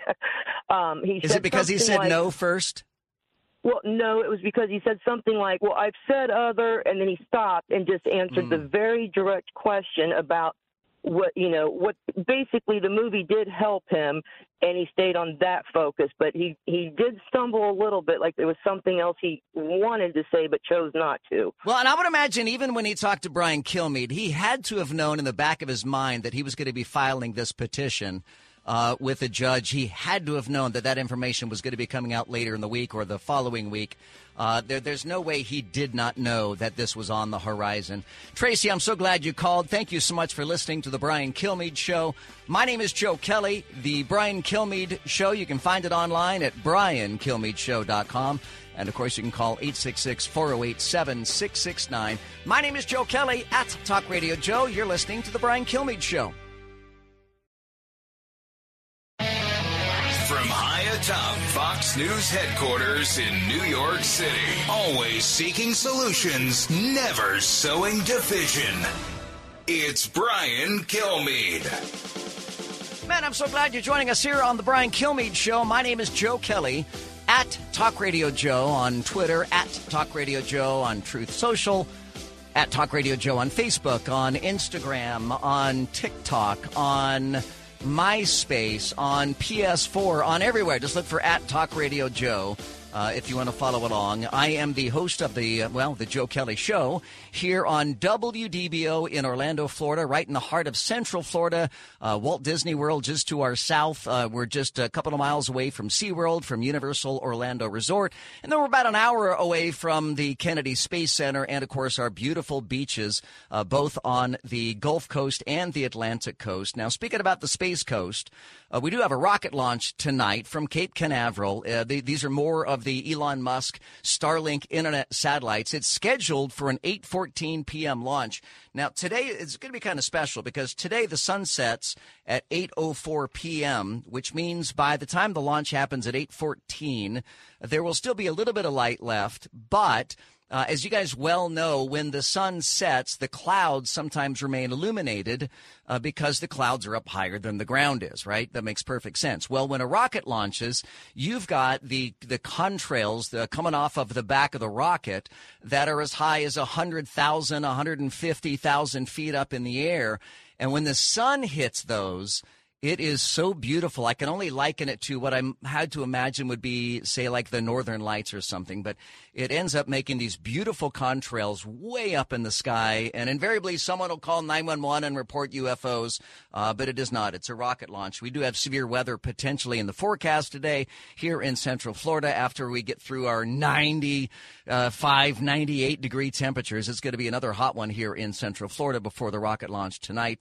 Uh, again, that's for 814. If you've never seen a rocket launch in person, which I had not, uh, until I moved. I moved to Orlando from Tulsa, Oklahoma, beautiful Tulsa, Oklahoma, in 2011. Shout out to our KRMG listeners. Uh, but I moved here in 2011, and I don't know if you guys are aware of this, but standing in Orlando, Florida, on a clear day, clear day or clear night, we can see rocket launches all the way from Cape Canaveral, from the coast. I mean, I can walk outside my front door, again, clear day, clear night, uh, and see the rockets taking off. It is quite a spectacular sight. You get a little bit closer to the rocket launches, you get out on the Space Coast. Uh, you not only can see it, but you can feel the the blast wave and hear the blast wave as it comes over you. Uh, you know, minutes after the launch takes place. Uh, my kids were very little the first time I took them to a launch, and when the boom finally hit us. Uh, I said that that's the that's the sound of the rocket. No, Dad, no. I was like, no, no. Let me explain this. We so we had to discuss the the physics of uh, the speed of light versus the speed of sound. So anyhow, exciting place to be here in Central Florida. Speaking about Central Florida and uh, Florida in general. Uh, the senior senator from Florida. I take that back. I'm so sorry. The junior senator from Florida, uh, Senator Rick Scott. Hello, Senator. How are you? So you you just made me way younger. I, I did make you way way younger. The junior, I, and I think senior because you're our former governor as well. Right. Uh, so I, I know you've been you you have been leading uh, Floridians for quite some time now. Uh, but Senator Scott, it's glad uh, great to have you here on the Brian Kilmeade Show. We got a lot to discuss. Uh, you are uh, up for reelection this time around. The United States Senate, uh, one third of the Senate is up for reelection every two years, and and this is your time. How are your prospects looking? We're going to win. Um, you know, we won. I've, I've won my two governor's races and the Senate race by talking to Floridians uh, and by listening to what their needs are and solving their needs. And so when I got elected in 2010, I told people we get our state back to work, and we worked hard to make sure the private sector did that, and we did it. Uh, we added actually 1.7 million jobs, and I said we get 700,000. We did the same thing in our reelect, and I've been in Washington four and a half years, trying to make make Washington work the way we we made Florida work when I was governor. Uh, accountability, um, you know, treat people with respect, but you know, balance the budget. Um, watch how you spend all the money. Focus on the things that are important to Floridians. So I did that, and I'm, I'm continuing to do that. It's not the easiest thing in the world, uh, but we're doing it every day. I put out my plan how we're going to rescue this country, which it needs to be rescued. The country's in trouble, uh, and we're going to do it. We're going to. Re- you can go to rescueamerica.com. I put out my ideas. The last week and a half, I've been traveling the state to talk about how we're going to keep our kids safe. Uh, there's a lot of things we did when I was governor uh, that are, are applicable, but there's new things that are happening, like AI, that we've got to really focus on. Now, you took on the gargantuan task of of turning the Senate red during the last election. That didn't work out. Is that going to inhibit uh, you at all moving forward? Well, that was disappointing. Uh, but I think the, what happened is the same reason I ran against Mitch McConnell to be the Republican leader. We have to have a plan. Um, we have to tell people why why we're you know what are we running for? Why should you support us? And that means we've got to fight like hell to balance the budget, watch how we spend our money, make sure we have the most lethal military, not the most woke military, uh, make sure we do everything we can to you know hold China accountable, do all the things that you know we know we have to do. It always comes down to how do you help a family in three ways? Number one is make sure their livelihood is intact. I focus on jobs. Now the big issue is inflation. We're not going to get inflation under control until we, you know, we start balancing our budget. So I'm working really hard uh, to balance the budget and stop wasting the money. Number two, keep keep our kids safe. Um, you know, you don't need more IRS agents, probably. Like most Americans, we don't need more of them. Let's take that money and put it into school safety uh, and armed law enforcement in all of our public and private schools. Um, on top of that, make sure we, we help our law enforcement. I had 49 uh, sheriffs endorsed me uh, a couple weeks ago because they know that I'm very focused on keeping families safe. So I think I, my election is going to be about how do we deal with the issues that are most um, relevant to Floridians, and I'm doing it every day. We're talking to Florida Senator Rick Scott. Senator, I, I read the statistic that uh, with the inflation that we have been dealing with, it comes out to an average of $709 per household in America that they're having to pay extra. And that's $709 a month extra that we weren't paying, you know, just four years ago. $709. Two and a half years ago, actually, Joe. I mean, Biden that got is- elected two and a half years ago. Th- that and, is- and it's a thousand dollars, I think, in Florida. For Floridians, it's even more than that. Nationally, it's seven hundred, but Florida, it's even higher. I mean, people And are it- it all struggling to get by. Government spending. Pardon? People are struggling to get by. Uh, Consumer credit card debt is at an all time high. People are now digging into their 401ks to help make ends meet. Uh, what is the what is the solution here other than uh, getting rid of Bidenomics? Well, that's what it is. We've got it. It starts with balance the budget, get the economy going, get people back to work. I think we have 100 million people of working age not working anymore. You can't have 132 million people. That's the only number of people we have working now in this country to pay for all of these programs. So we're running a trillion dollar plus. I think it's all going to be almost two trillion dollars in of uh, deficit. That means what's happening? Your mortgage rate's up. It's over seven and a half percent, I think, now for a 30-year mortgage. Your credit card interest rate's up. Your car interest rate, if you're going to buy a car, that all comes out of your pocket. So I, th- I think we've the big thing is balance. I balanced the budget when I was governor of Florida. The state did not balance its budget in 20 years before I got elected. We said this is what our revenue is going to be, this is what our expense is going to be, and then our job is to allocate the dollars the best way we can, the most important issues, like you do, like every family does. Um, and then if we're going to do anything, we've got to say it's got to be held accountable. There's 4,000 lines of the budget in Florida. When I was governor, I went through every line. We had a written purpose. If you didn't make your purpose, I vetoed your money. We got to have the same attitude about our federal spending. And we can't have people, you know, just going on government programs without, if they're able bodied, look, if you're disabled, it's completely understandable. If you have young children, completely understandable. But otherwise, if you're able bodied, go to work. Don't be on a government program. That's not fair to the rest of us. I want to talk about a uh, a Florida man, if you will. He's kind of a half Florida man. Uh, as Donald Trump is what we call here in Florida a snowbird. Uh, snowbirds are those people who live in Florida during the winter, uh, but they, they live up north during the summer, and that's where the president, former president, stays in Bedminster, New Jersey during the summertime, but in the wintertime he comes down here to Mar-a-Lago. Uh, so he is a part-time Florida man. Uh, still, as we got the latest indictments on him this week, what do you make of all of the different jurisdictions that are coming after Donald Trump? Well, I mean, this is what you see in other countries. Um, you know, and, and you know what the FBI, DOJ, these uh, district attorneys should do? They should go hold a press conference and explain the difference, like in Georgia. Now, explain what Stacey Abrams did versus what Donald Trump did and how it's different. And maybe they can. Maybe they can explain it, but they won't do it.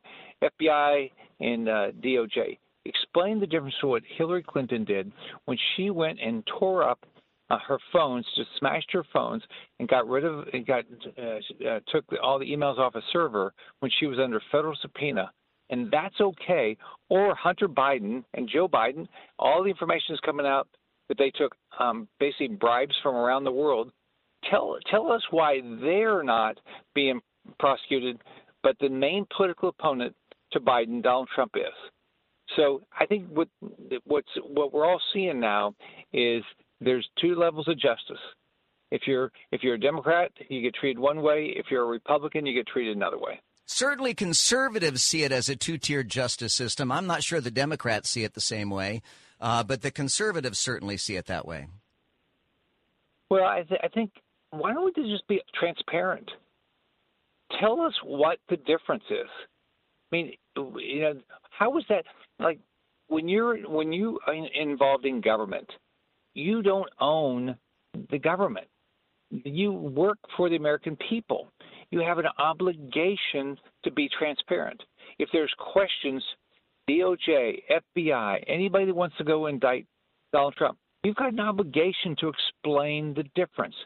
I mean, one thing when when I was governor and when I do this, if somebody's saying something that I that I did or something and you put out, we went and did a press conference. We explained what we are doing. So we got rid of all the ambiguity. If I, if, you know, when, you know, the Parkland school bill um, that, you know, try to make our schools safer, I've done press conferences on that and I can, to this day will explain why we did what we did and how it's kept our schools safe. And that's what we all should be doing. But FBI, DOJ, these you know these uh, state attorneys are district attorneys, whatever they are, that want to indict Trump, they're not. They don't want to do that. They don't want to explain the difference. They just want to say it's you know nothing. So, and I mean, it just looks it looks like there's two tiers of justice. Let's talk about another Florida man, uh, and that would be Mickey Mouse uh, and or Ron DeSantis, both of whom Florida men. Um, as as Governor DeSantis is is now you know throwing it out there that he would like to move on from the dust up with Disney. I'm not sure Disney is ready to move on from the dust up with Ron DeSantis. What is your take?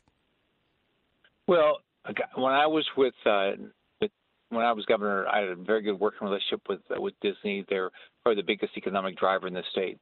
I, I'm disappointed when they got got politically active over whether grade school kids should be taught about sex. I don't think they should. Um, but here's you know we've got to have cooler heads prevail. There's a lot of jobs at Disney. It's an economic driver in our state. Um, they we've got to figure out how to work together. We've got to continue to build jobs in this state. The most important thing we can do for a family Uh, I grew up in public housing. I watched my parents struggle for. The most important thing we can do is build a better economy, and that, that and part of it is working with companies. You can still be disappointed in a company that that you know says the wrong thing, and I don't know why Disney wanted to engage like that. But let's figure out how we how we continue to build our economy. We're talking to Florida Senator Rick Scott. He is uh, up for reelection this time around. I don't know if you know uh, that that uh, one of your competitors uh, is a reality TV star. I don't know if you've even heard. I'm not sure our listeners have heard of the Tan Mom, uh, but this woman, her name is Patricia Krentcil, and she hit everybody's social media radars a few years ago uh, because of her obsession with tanning beds. She was so tan that she truly looked like she had donned blackface, and it was just absurd how tan she was. And then she took her five-year-old daughter into a tanning booth with her, which you know caused a lot of outrage. She has truly, literally filed paperwork now with the Federal Election Commission to run against you uh, in 2024. I don't know if it's a publicity stunt, but if you have you ever heard of this woman? I never, I didn't hear she she had done that.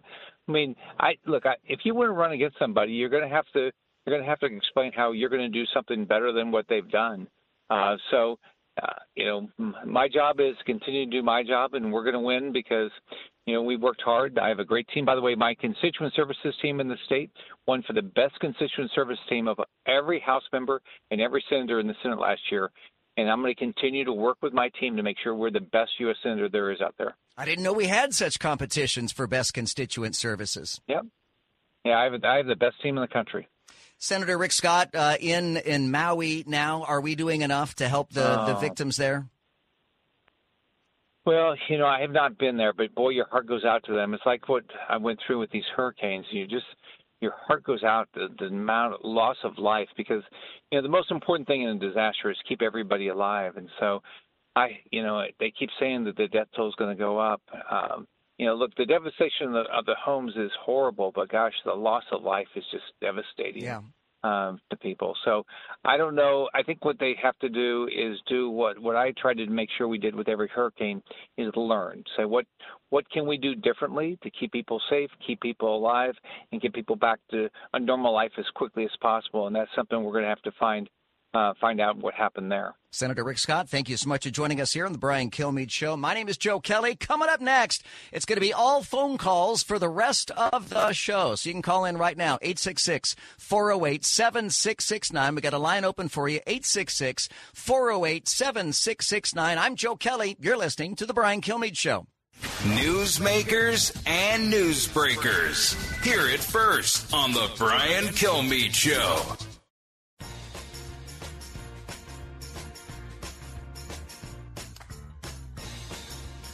If you're interested in it, Brian's talking about it. You're with Brian Kilmeade. Hey, I'm Joe Kelly at Talk Radio Joe from WDBO here in Orlando, Florida, in the Florida Freedom Zone.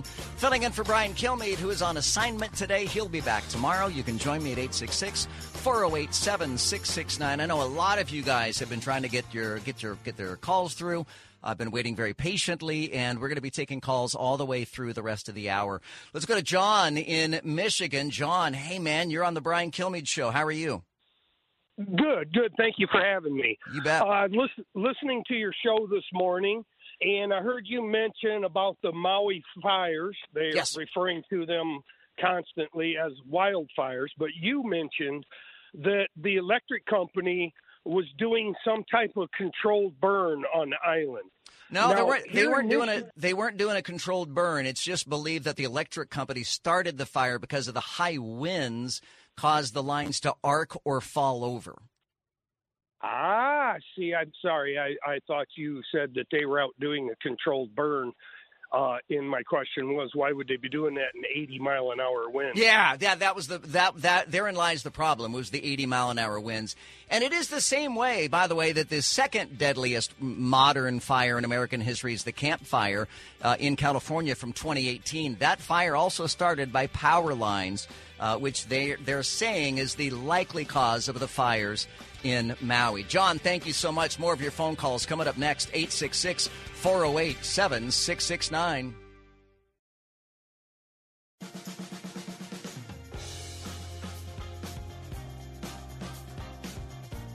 Radio that makes you think. This is the Brian Kilmeade Show. Man, I'm so glad you're joining us here on the Brian Kilmeade Show. My name is Joe Kelly. Brian is going to be back tomorrow. You can join me at 866 408 7669. If I can take just a minute to say that if, if you ever get the chance, uh, you know, you if you love listening to Brian Kilmeade, and I know you do, uh, if you ever get the chance to see him in person, he he uh, as you well know, he tours the United States on a pretty regular basis. He has a lot of appearances. He gets out and promotes his books and and other things. If you ever get a chance to see Brian or meet Brian in person, I highly highly encourage you to take advantage of it. Uh, he has come to Orlando on numerous occasions, and no one has ever been disappointed. He is uh, d- delightful uh, in person, as delightful in person as he is on the radio. Uh, he is he's effervescent. He's he's truly wonderful. Uh, his his uh, stage productions are tremendous. Uh, he he is as nice in person as he is on the radio. He's just a great guy. Uh, and I, I'm under no obligation to say that. Is that in my contract? Do I have to say that? No, I'm under no obligation to say that whatsoever. Uh, but I, I, am, like you, a big fan of Brian Kilmeade. So take advantage of it if you ever get the chance to to, uh, to do so. Uh, to expand a little bit more on something that we mentioned earlier in the show, the typical American household spent seven hundred nine dollars more in July than they did two years ago to buy the same goods and services. $709 a month we are now paying extra because of inflation. And, this is just in the last two years $709 a month. Now, I'm not really a foodie. In fact, I'm the opposite of a foodie. I am a I'm a I'm a culinary simpleton, right? It doesn't take much to to please me when it comes to food. And so, uh, you know, a lot of times, mm, no, every day I have to eat when I'm here at the radio station. So I decided yesterday I was going to stop at my neighborhood Publix. Um, and I bought one loaf of bread, one jar of peanut butter, one jar of honey, and a bag of Cheetos. and I said, "All right, I'm just going to make uh, you know peanut butter and honey sandwiches at work for a while." Just buying those those items again: bread, honey, peanut butter, and Cheetos was $25 just for, for that. Now, fortunately, I can make a lot of sandwiches out of that, and I can stretch that, you know, pretty long way. But man, things are so out of control right now when it comes to, to prices uh, and to affording living. I don't know how some people do it. I truly don't. No wonder people are, are digging into their credit cards. No wonder our credit card debt has exceeded a trillion dollars. Personal credit card debt has exceeded a trillion dollars. More people than ever before are taking hardship withdrawals from their 401ks. I mean, this is bad. This is really, really bad for our economy. 866 408 7669. The show is yours here until the top of the hour. Uh, we've got nothing but phone calls ahead at 866 408 7669. Let's go to Naples, beautiful Naples, Florida. JR is joining us here on The Brian Kilmeade Show. Hi, JR.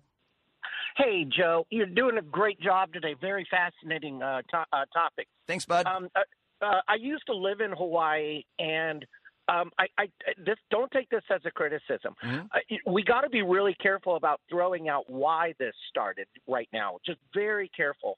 The, the the west sides of all of the Hawaiian Islands are beyond dry. They're desert-like conditions, and Lahaina was an old beach town. It was almost like, you know, everything was built of wood. The, the town is so old. It's one of the oldest towns, if I remember correctly, in Hawaii. And the, the, it was a perfect storm of awful. Now, how it started right now, to me, is is it, that's a done deal. What what what needs to happen now is the people need to be helped. And my mom and I can barely look at the pictures because there's no recognizable structures to to pick a landmark and go, oh God, yeah, that's that one street we used to go to that one Sure. restaurant. No, there's nothing. It is gone, and and the loss of life is obviously number one. Uh, it and it just breaks my heart that that this happened, and these people that live in Hawaii are so sweet and so helping of others. It's spooky, you know. They, they, they it, it's hard to explain Hawaii and and it just I, I just pray that everybody can come through and help their friends and No doubt. you know grieve with them and it's just you know but you know the, the the the looking for blame right now I think is too soon Joe I really do I think it's just too soon Well, and, and I brought that up only in that uh, you know somebody had uh, had mentioned a bit of a conspiracy as to how the fires got started, and and there does not appear to be a conspiracy, uh, at least not yet. Uh, rarely ever is there actually a conspiracy. Uh, but it, it, does appear that it would be the power lines that, that arced it uh, and started it. But as you pointed out, it was the winds, it was the dry grasses. They've got non native grasses that grow there that get very, very dry. Uh, and the wind was whipping at 80 miles an hour. That from a, a, nearby, not real close, but a nearby hurricane that had altered the weather pattern and whipped up these 80 mile an hour winds, which uh, fan flames, and they were moving at a mile a minute. I mean, you can't run at a mile a minute. I mean, that that is that is remarkably fast. Jr. Thank you so much. Let's go to North Carolina. Russ is joining us here on the Brian Kilmeade Show with Joe Kelly. Hi, Russ. How you doing, sir? Good. Let me ask you a question, completely off. Yep. Black and Decker. Do you really have twin sons named Black and Decker? I have twin sons. Their names are not Black and Decker. I just okay. ref- I refer to them that way on the radio. Okay. Yeah.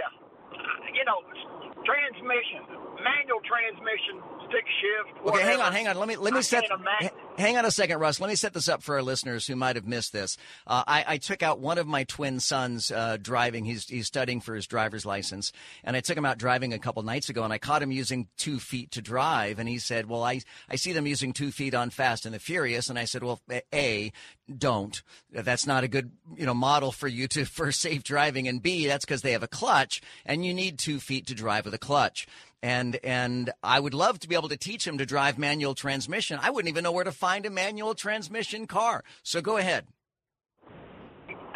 It's amazing. I am. I'm 71. Uh, I grew up, learned how to drive a Willys Jeep or Willys four-wheel drive Jeep, four-cylinder motor, three-speed standard transmission and I thought that was the easiest thing in the world to drive, and everything since then has been easy. That was a hard thing to drive.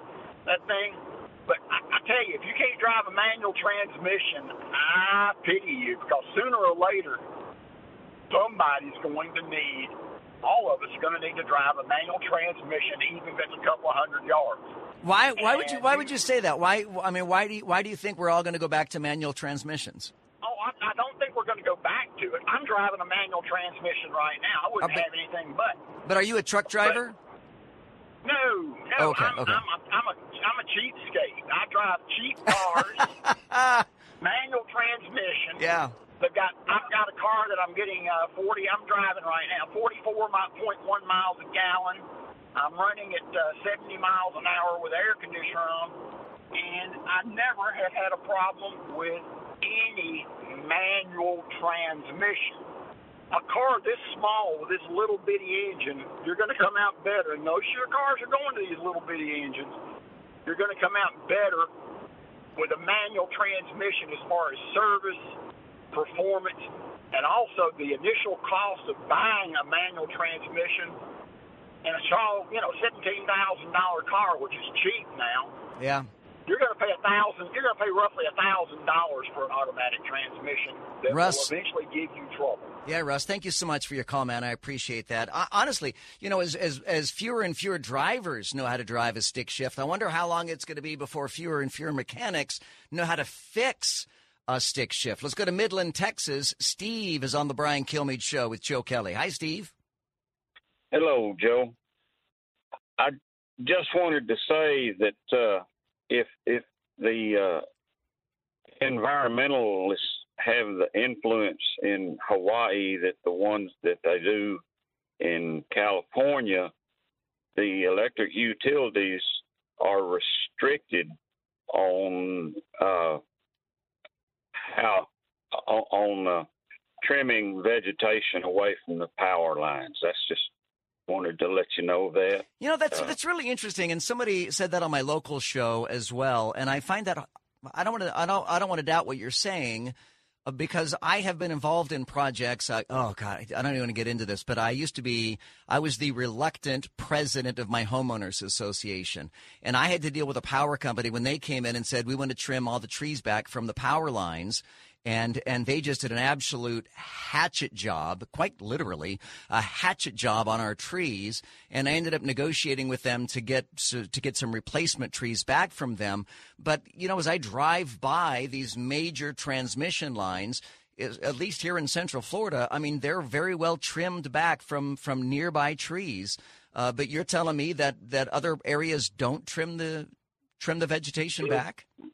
That is that is correct. Uh, they didn't used to do that in California, but the past few years they have stopped uh, clearing uh, around the power lines, and that's strictly the uh, influence of the environmentalists. Well, that seems foolish, wouldn't you say? I, I mean, that's it's obviously it's it's the local government or the state government that is the one that's actually enforcing the restrictions. But yeah, no doubt. It does happen in some places.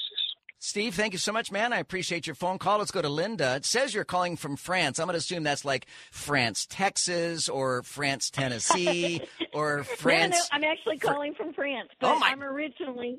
I am, but I'm Wow. originally from Dallas, Texas. Gotcha. Okay. Well, how was France today? It's good. It's Good. good.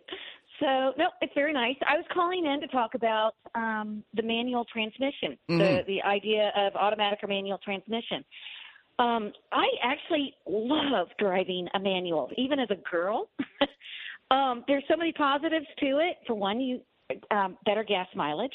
But if uh, if you do end up moving overseas, or even just taking a vacation overseas, and you want to rent a car, pretty much you have to be able to drive a standard.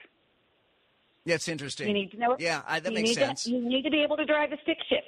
And you know why? It, well, all right. So when I graduated from college, which was in 1988, my very first car that I bought on my own was a stick shift. And at that point, I was just kind of this rebellious girl that my dad said, "Oh, you could. You're a girl. You'll never be able to drive a stick shift." So I bought. So that I went that way. I was rebellious and said, "Yep, I can." That sounds like a challenge to me. If if my yeah, if, if my parents were to say, "Oh, you couldn't do that," I'd be like, "Oh yeah, watch me." Exactly. Yeah, But and in fact, it's, Linda, it's kind of interesting. oh, I, I've got a 19 year old also uh, daughter. She goes to the University of Tennessee, and she drives a Jeep. Now, her Jeep is automatic transmission, but it does have a gear shift knob, if you will, to switch it from two wheel drive to four wheel drive. And I said. Uh, when I was riding with her as a passenger, I said, "Do you know how to switch it to four wheel drive?" And she said, "No, I do not." And I said, "Well, uh, here, let me show you." Damned if I could not figure out how to switch it from two wheel drive to four wheel drive on her Jeep. I'm like, well, we might want to look for a YouTube video on that one. Hey, you know what? I have to compliment you on that because I think it's really great when fathers can show their vulnerability to their daughters to say, "Hey, I don't know this," and instead of acting all tough and, "Oh, well, it was the car's fault." Yeah, no, that, Yeah, that's I- it was clearly- compliment on that. Clearly my fault. Linda, thank you so much. Give our best to France, would you please? I hey, one more one more point. Go ahead. There's another thing about driving a standard. When you're driving a standard, you got your hand on the clutch all the time, which means you're not on your phone. Oh, what a great point. And, and and as you kind of alluded to, driving a standard is fun. I mean, it makes driving fun. Yep. I Yep. like I So like that thank you. Thanks, Linda, so much. I'm so glad you called. Thank you for continuing to listen even after you leave the United States. 866 408 7669. Oh, let me say it slower. 866 408 7669. That's the number to call in right now for the Brian Kilmeade Show. My name is Joe Kelly. You'll find more details about uh, Brian at briankilmeadeshow.com. We will continue with more of your phone calls coming up straight ahead on the Brian Kilmeade Show. Want even more Brian? Download the podcast at briankilmeadeshow.com. Every episode, exclusive interviews on demand. More of Kilmeade coming up.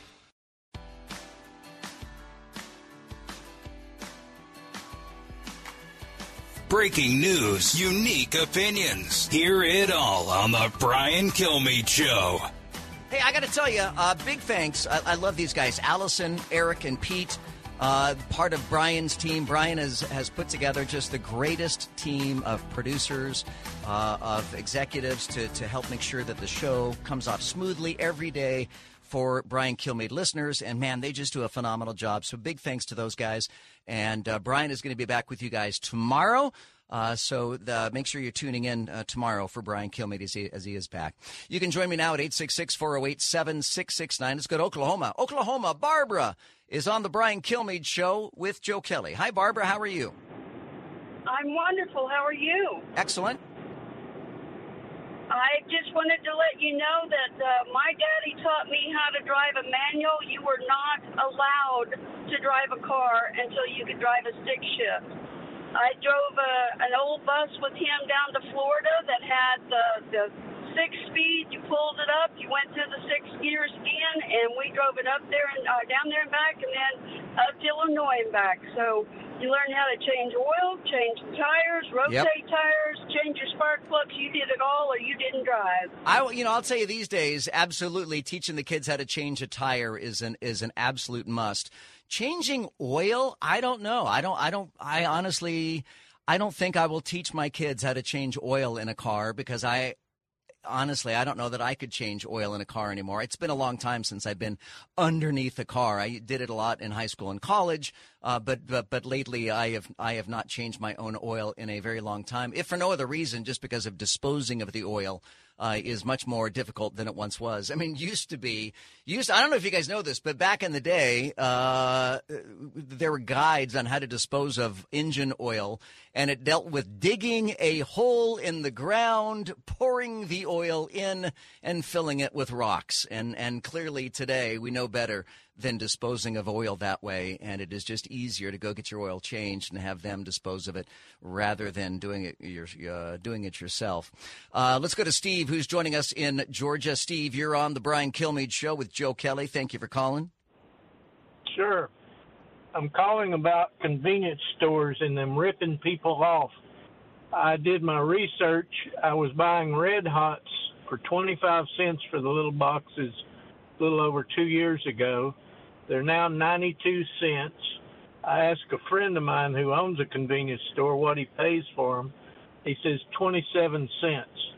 Another example is the gummy lifesavers. Wait, wait, wait, wait. Hang on a second. But, but, but what was he paying for it, say, two years ago? I mean, what is what probably, is his pro- probably profit half at about 12 cents. So if he doubled his price at 27 cents, he'd been at 54 cents now yeah. instead of 92 cents now. Steve, I'm so glad you called. Thank you so much. And, you know, they, they are convenience stores. I mean, you're paying for the convenience. Um, one might suggest that you buy Red Hots elsewhere. Uh, if Red Hots are something that you really enjoy, I would even suggest maybe going online and buying it in bulk uh, and then you won't have to really worry about uh, you know buying it at a convenience store because uh, you know buying in bulk you're always gonna have them. Brian Kilmeade is going to be back with you guys tomorrow. I'm very excited about that as a as a fan and, and regular listener of the Brian Kilmeade show. I'll be glad uh, when BK is back as well. Uh, but thank you so much for being a part of the Brian Kilmeade Show. My name is Joe Kelly here in the Florida Freedom Zone. Uh, you can check me out weekdays, afternoons, 5 till 7 p.m. on WDBO in Orlando, host of the Joe Kelly Show. And uh, of course, great to fill in for Brian as he is out today. Have a fantastic day today.